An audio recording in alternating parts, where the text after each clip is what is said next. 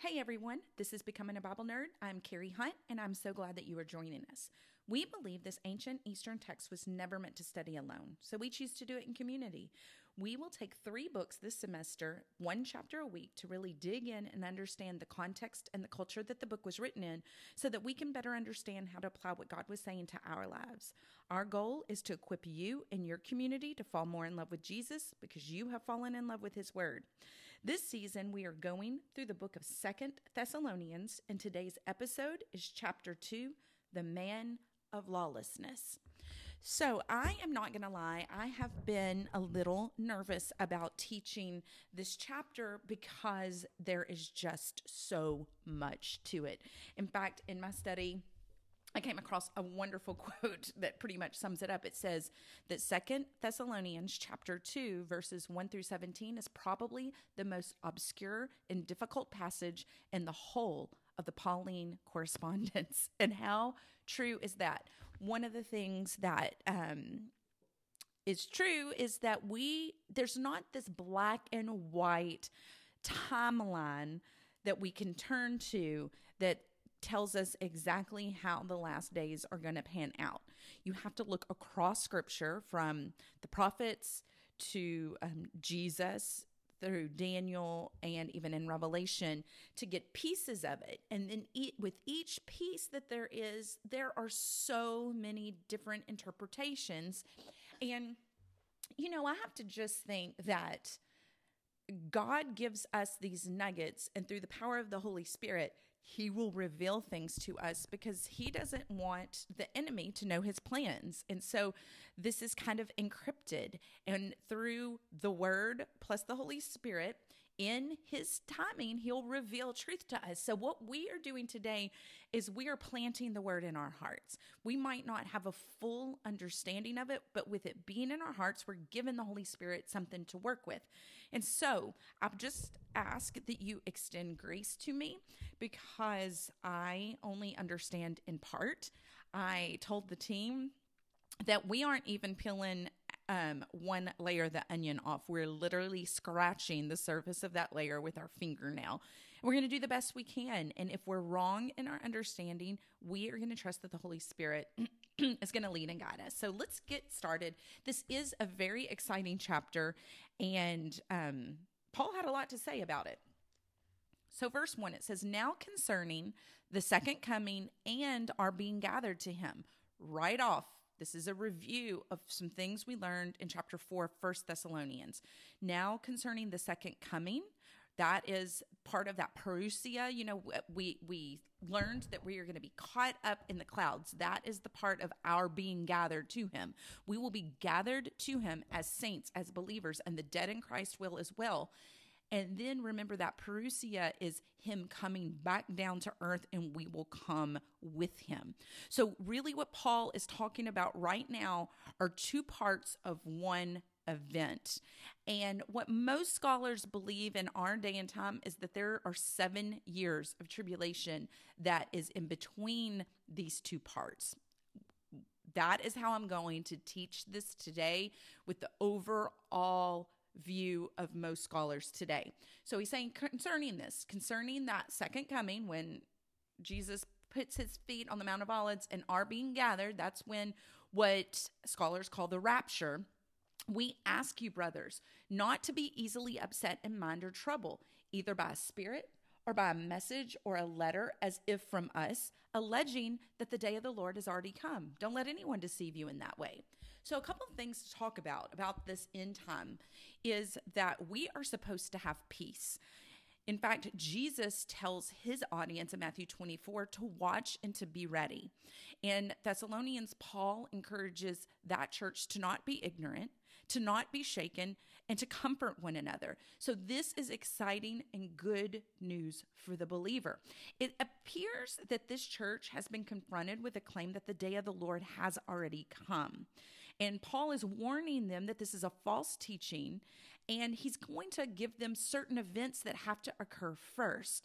Now, we don't know how this false teaching came to them. Paul lists out a number of things, that it could have been a false prophet. That's that it either by a spirit, that he's talking about, a spirit of prophecy. Paul warns in 1 Thessalonians to test prophecy. We're supposed to pursue it. It's one of the gifts of God, but we are also to test it because there are false prophets in the world. It could have been a teacher that was teaching a message, or it could have even been a forged letter that somebody had sent saying it was from Paul. But anyway, he's saying, don't be deceived. And we see that even back then, that the spirit of Antichrist, the spirit of deception was at work, and there were already false teachings going around. So how much more now do we need to be on guard? So then he goes on, hang on. Okay, there's a lot in my notes. So I want to kind of quickly review these two parts of one event. This getting caught up in the clouds with the Lord, there is that Latin word rapturo, which we call rapture. And most scholars in our day believe that while we are caught up in the clouds with the Lord, there will be a 7-year period here on earth. Now, will we be up there for 7 years, or will it be the blink of an eye? I don't know, because God lives outside of time and space, and I don't know if we will be in that dimension or not. But the 7-year period is a very well-known idea in the Bible. We know from God's word that it's going to be divided into two parts. So there'll be 3.5 years, and then there's going to be a shift, and the second 3.5 years will be harder. The titles, or the idea of the 7 years, is called the Great Tribulation, the 70th week of Daniel, or Jacob's trouble. And in the first half, the first 3.5 years, it appears that is going to be the rise of the Antichrist power.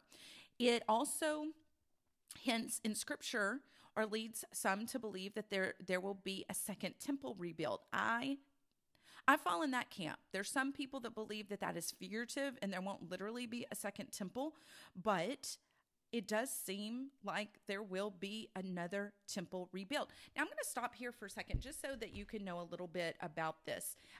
There was Solomon's temple that he built on the mount in Jerusalem, and then it got destroyed during the Babylonian exile. And so when King Cyrus, we learned about this in Daniel, all the different empires of the world. So the next empire comes, and he allows the children of Israel to return to Jerusalem. And with the leadership of Nehemiah, they begin rebuilding the temple. What's interesting is not everyone returns. A lot of people got adjusted to the luxurious way of life of the Babylonians, and so they chose to stay. So Nehemiah had a group that rebuilt the temple.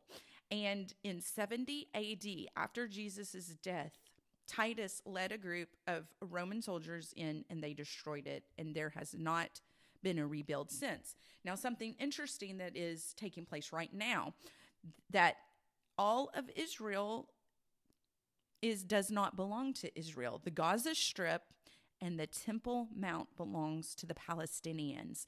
And so if you actually go to Israel, it is it's touch and go, whether you can even go onto the Temple Mount. Now, Newly has been to Israel probably 5 times. I've been once, and I got to go on it. And all of Newly's trips, except for one, they were allowed to go on the Temple Mount. It just depends on how the Palestinians are feeling that day. And you have to be extremely covered. And they check your dress to get in. And then when you go, you see the Dome of the Rock, which looks like a huge mosque that is on top of the Temple Mount right now. And while you are up there, it's an Islamic shrine. And while you're up there, you are not allowed to talk about any biblical history. You are only allowed to talk about this Dome of the Rock, and they are actually on golf carts, and they ride around to the different groups, and they listen to what is being taught. And so if for some reason we see in the news that there is a shift in who occupies the temple, our radars need to be going off, because this is a huge thing that will have to be overcome in order for the temple to be rebuilt. Israel does not occupy. They do not own that land right now. But I will tell you that in Israel, the priestly garments and the furniture and the accessories that are supposed to go into the temple are in a warehouse ready for this rebuild. And in order, you know, now there's a mosque on there, so the land is unclean and it will have to be cleansed with a red heifer. And there's been a red heifer this past year shipped to Jerusalem. So they are ready for this temple, but we just have to see if things unfold where the temple can be rebuilt. So this possibly will happen in the first half of the 7-year tribulation. There will be a treaty that this man, this Antichrist, will sign with Israel. And so we just need to be watching and waiting. I'm going to pause right there, and then I will pick up the second half in just a minute. We're going to move on to verse 3. It says, "For that day will not come." So this whole second coming and us being gathered, it's not going to come unless the apostasy comes first, and the man of lawlessness will be revealed, the son of perdition. So this apostasy is the great falling away. Something I learned that I honestly didn't know, I didn't understand fully, is it's not just, oh, that generations are being born and they're not following Christ. This is an actual abandoning of a formally held position. So this great apostasy will be that the church, believers who once believed in Christ, will deny their beliefs and they will turn away. It's like an aggressive revolt against Christianity. It's being opposed to God. And many church leaders believe that there is works of a worldwide deception to overwhelm the human race that will somehow falsely prove that Jesus and Christianity is not authentic. So another thing to have your radar up. So this great apostasy, this great abandoning of a formerly held position will happen, and the man of lawlessness will be revealed. Let's talk a little bit about this man of lawlessness. He is a man who separates himself from Torah. That's the first 5 books of the Bible. It's known as God's instructions to Moses. I mean, think about this. If you our creator, you created the earth and everything in it. Don't you know how it operates? Because you created the very thing and how it operates. And so what the Torah was God's instruction manual to Moses. This is how you live to have peace and unity in the world. This man will separate himself from Torah. He will be a man who wants none of God's way of order in the universe. He will claim that he is Messiah, and he will rule the earth, and he will gather the world's armies against Israel. We don't know who he is. He has not been revealed yet, but we know that he will be empowered by Satan. He will stand in place of Christ, and he will be able to gather the world together. So he'll be a great political power. Let's see.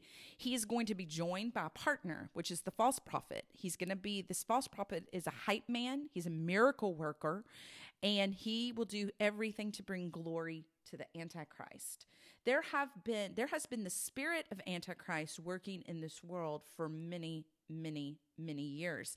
In fact, I've always been told that Satan doesn't know when Jesus is going to return, so he always has to have someone in place.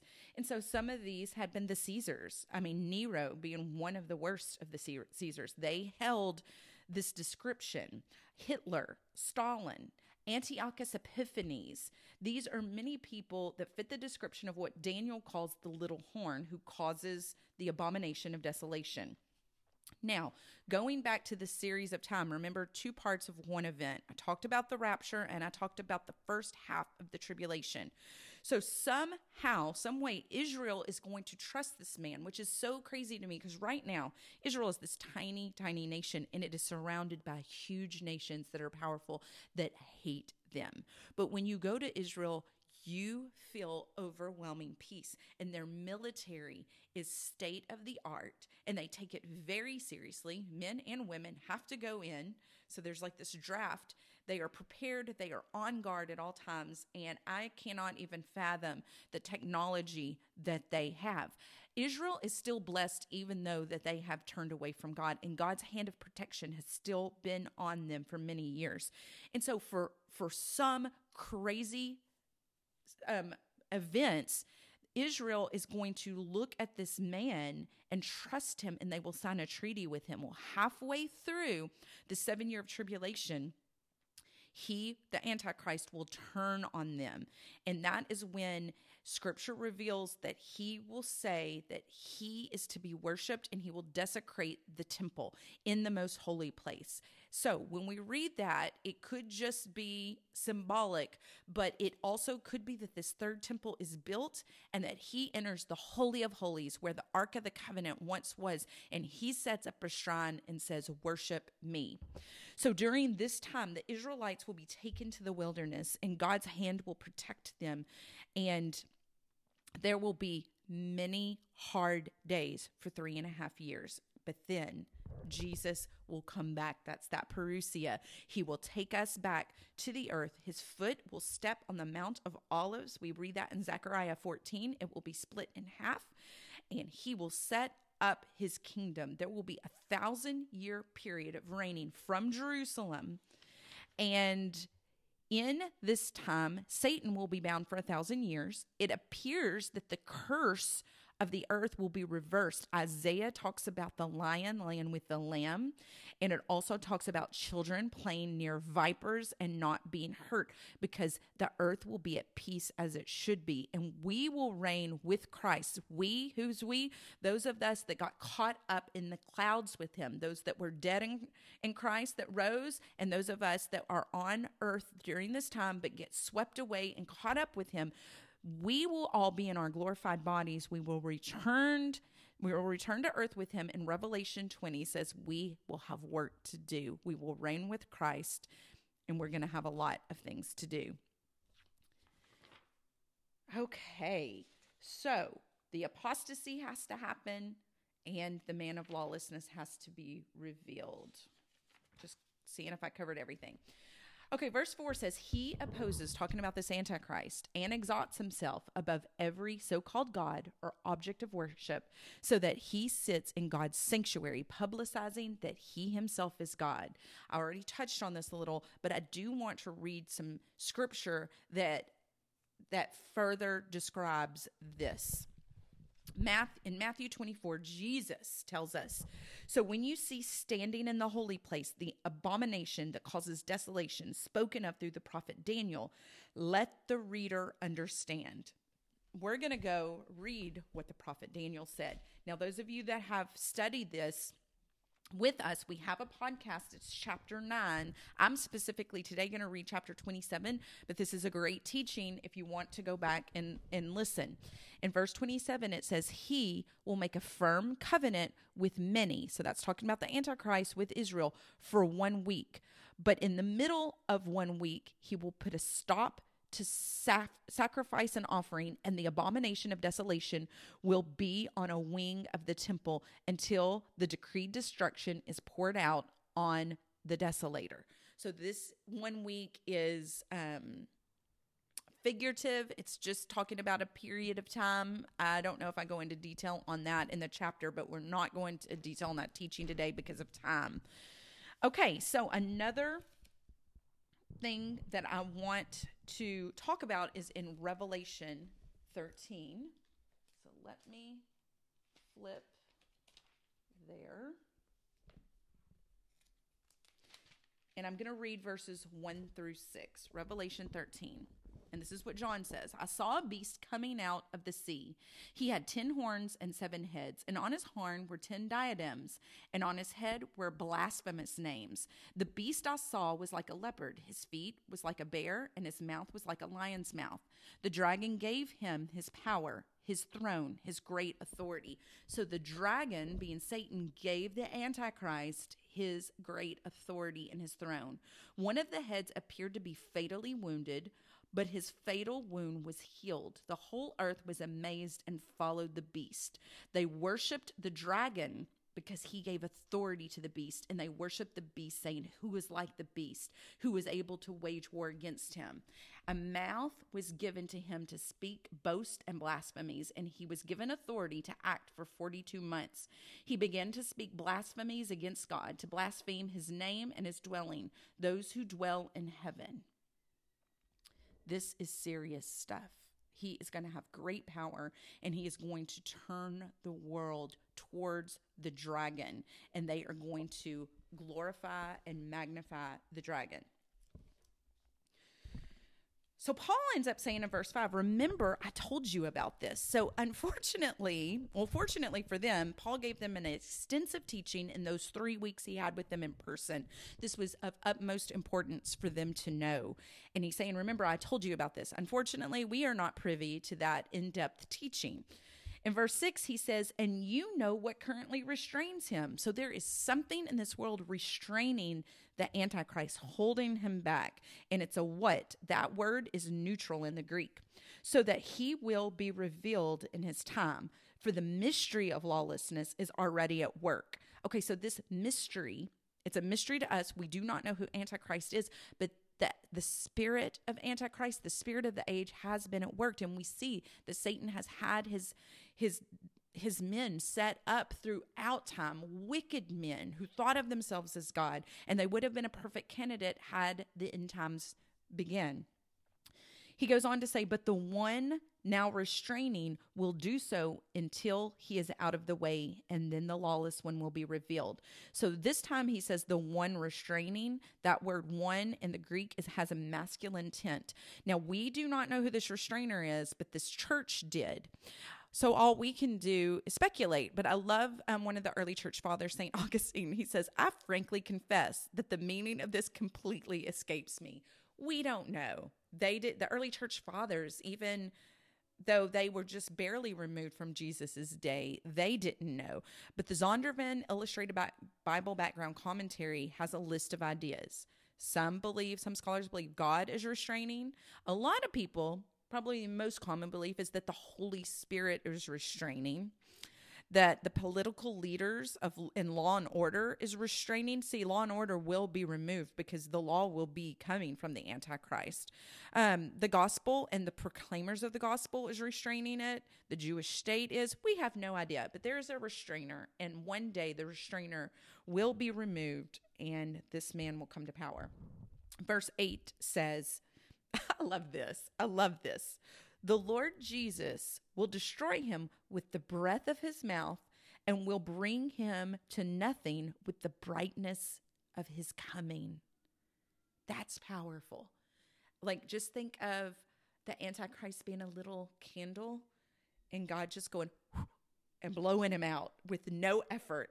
And then also, you know, in Revelation, it talks about how when Jesus sets up his kingdom, there won't be a sun anymore. The world will shine with his brightness, and his brightness is so magnificent, and the weight of his glory is so powerful that just the brightness of his coming will disintegrate this creature. This is also imagery that Isaiah used. Chapter 11, verse 4, he says, one breath from his mouth will destroy the wicked. Now, I'm going to read verses 9, 10, and 11. Verse 9 says, the coming of the lawless one is based on Satan's working with all kinds of false miracles, signs, and wonders. This is, again, something that Paul urged the Thessalonian church to do, and we must do, is when we see these signs and wonders and miracles and prophecy, we have to test them. We have to put them up to truth, which is in Scripture, because Satan can do these same things. But we see when Jesus performed miracles, it was always out of love and compassion. He was selfless. Verse 10 says, with every unrighteous deception among those who are perishing. They perish because they did not accept the love of the truth in order to be saved. For this reason, God sends them a strong delusion so that they will believe what is false, so that they will be condemned. Those who do not believe the truth but enjoy unrighteousness. God is going to send a great delusion, and they will believe what is false. This seems a little strong, but remember, these people are rejecting truth, and God has been so patient, and he has loving kindness, and he has poured his spirit out in every way, shape, or form, trying to reach people. So these people, by this time, they are just people that say, nope, I choose not to follow what is true. They want the lie. And so God is not forcing this great delusion on anyone, but it's a result of their rejection of truth. Romans 1 says that he will give man up to the depravity of their heart. He gives them what they long for, what they ask for. Remember, this is going to be a generation that enjoys unrighteousness. So we are going to look here at Revelation 17. This gives us some insight on what is mentioned here, what Paul is talking about. Okay, I'm going to read for a little bit. Revelation 17 says, Then one of the seven angels who had seven bowls came and spoke with me, talking to John. Come, I will show you the judgments of the notorious prostitute, one who sits on many waters. The kings of the earth committed sexual immorality with her, and those who live on earth became drunk on the wine of her sexual immorality.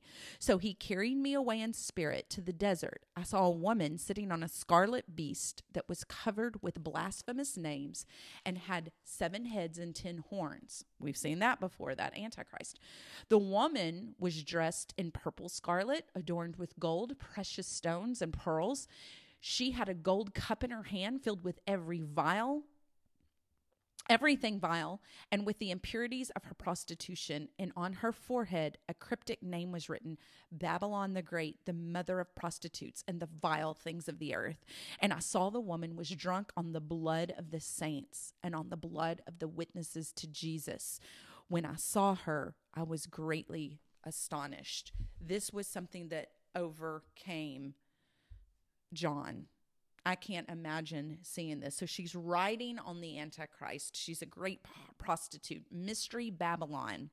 Babylon was the birthplace of all the mystery religions, which was idolatry. This is where the birth of homosexuality, gender fluidity was created. In fact, where Babylon sits was ancient Mesopotamia and the goddess Inanna. If you study her, she stands for all of these things. And so the spirit of the age has been around for thousands and thousands and thousands of years. So this mystery Babylon is actually the religious world system. So the saints, the true saints, are going to be swept up, and we're going to meet God in the clouds. And if it's true that the 7-year tribulation is happening while we are up there will still be corrupt men in religious systems, and this system will be what rides on the Antichrist. Let's see what I added something. So the Antichrist, hang on a second.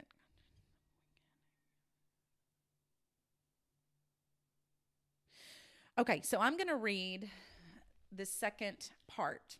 Then the angel said to me, why are you astonished? I will tell you the secret meaning of the woman and of the beast with the 7 heads and 10 horns that carries her. The beast that you saw was and is not, and is about to come up from the abyss and go to destruction. I'm going to skip ahead.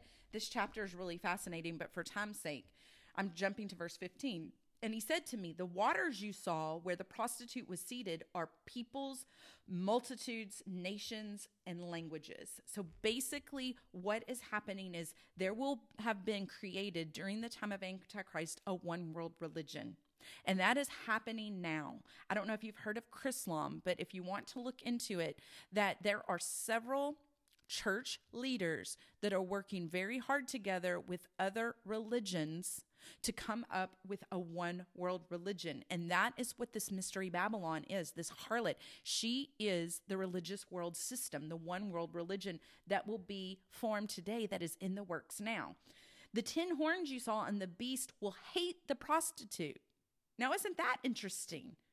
This is the Antichrist will work with the religious world system to get his power and to get the world to trust him. But there's going to come a time, and I'm telling you right now, the religious world system is using the Antichrist. They're using each other. But there's coming a time where he is going to hate her. Then they will make her desolate and naked and devour her flesh and burn her up in the fire. For God has put into their hearts to carry out this plan, having one purpose, and to give their kingdoms to the beast until God's words are accomplished.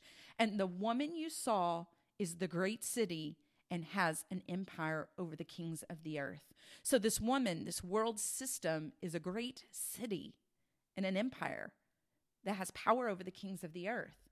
Now, what is happening is this Antichrist wants all of the worship, so he doesn't need her anymore. All tyrants have followed this plan. They use the religious system of the day, and then they discard it when they have received maximum power, and then they set themselves up as king. But I love that it says, for God has put into their hearts to carry out this plan by having one purpose. God is still sovereign and he is in control. And so that is what Paul is talking about when he says that he'll send them a strong delusion. He is going to let them believe what they want to believe.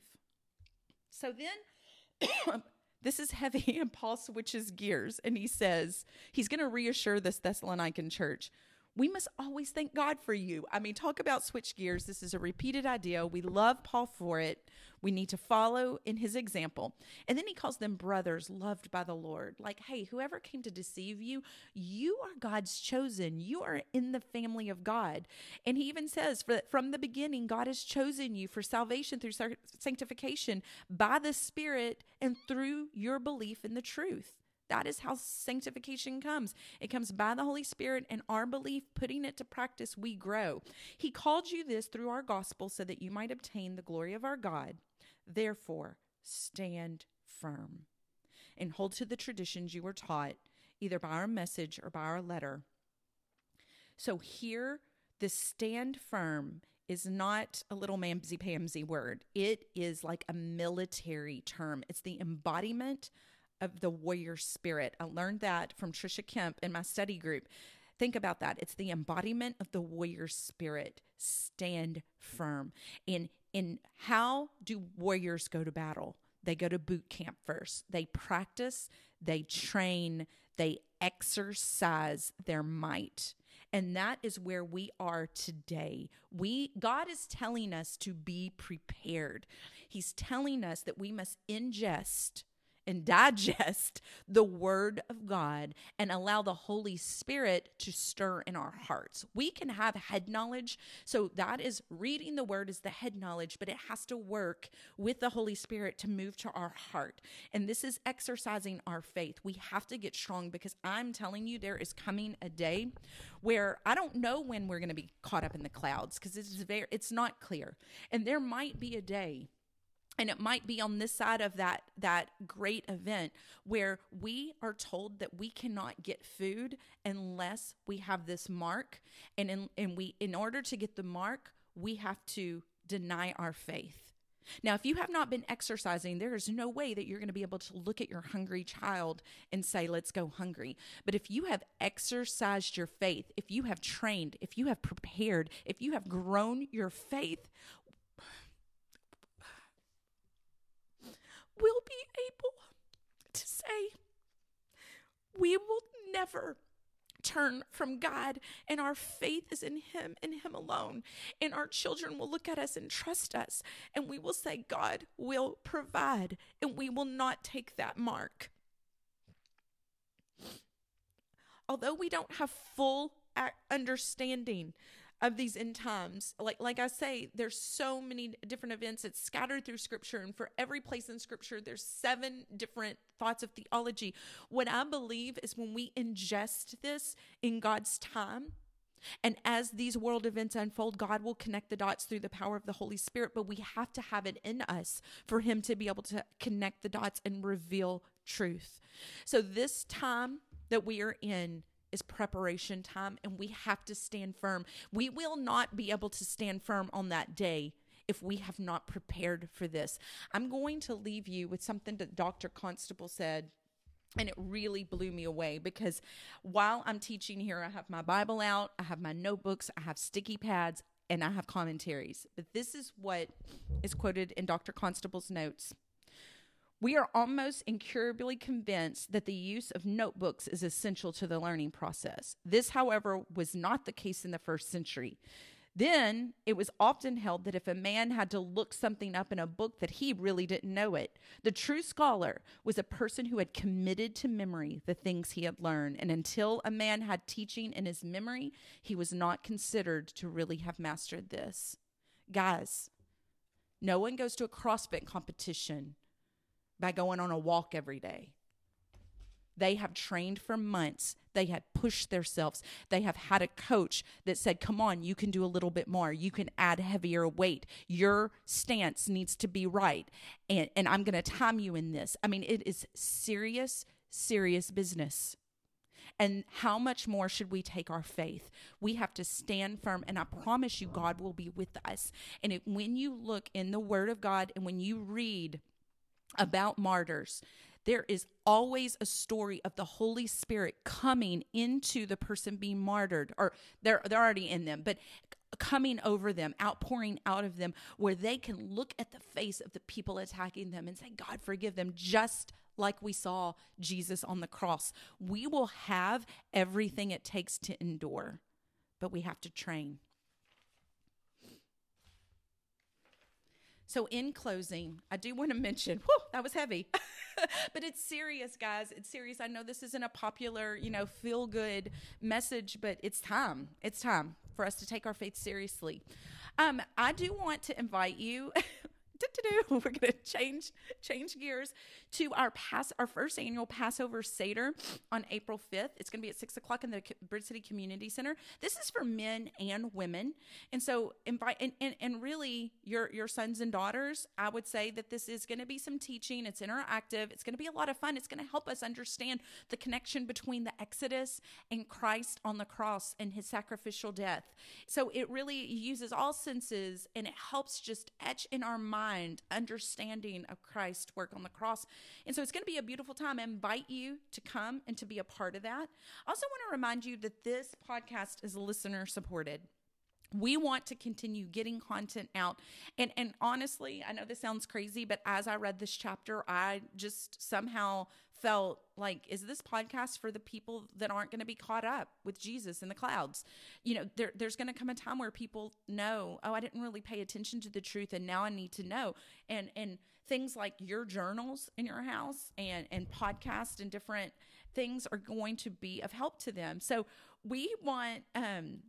We would love for you to be able to support us and help us get good quality messages out.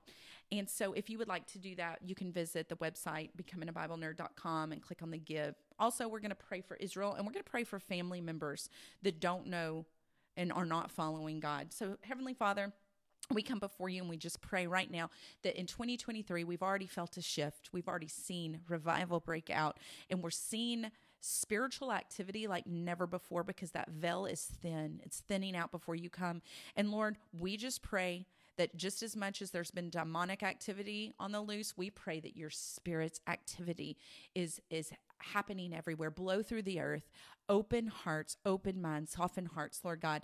I pray for our family members that have not followed you, that they believe that you exist, but they haven't taken this seriously, Lord God. We just pray that you open their hearts and that they come to know you. And we pray for our brothers and sisters in Israel who do not see that you're Messiah. Show them, open their eyes, open their hearts, send people to them. In Jesus' name, amen. I do want to say one last thing. My biggest takeaway in this chapter, and I can't believe I didn't say it at the beginning, is at the beginning, the Thessalonian church was a little troubled and upset. And I have to say that we have felt that when we study in times. Don't we all get a little that way? But Paul's saying, no, we're supposed to have peace. We're not supposed to be shaken. We're supposed to comfort others. And so now, of all times, the harvest is ripe. There is a world that is out there that is wanting to cling to something that stands true, that stands firm. And so now is the time for us to speak truth. I think that we will all be surprised at how people grab hold of our testimony. And so I just tell you to go out, share the gospel, share with us how hungry people are and how they accepted what you had to offer. God is going to be with us. Thank you for tuning in. We'll hit the last chapter next week. Happy reading.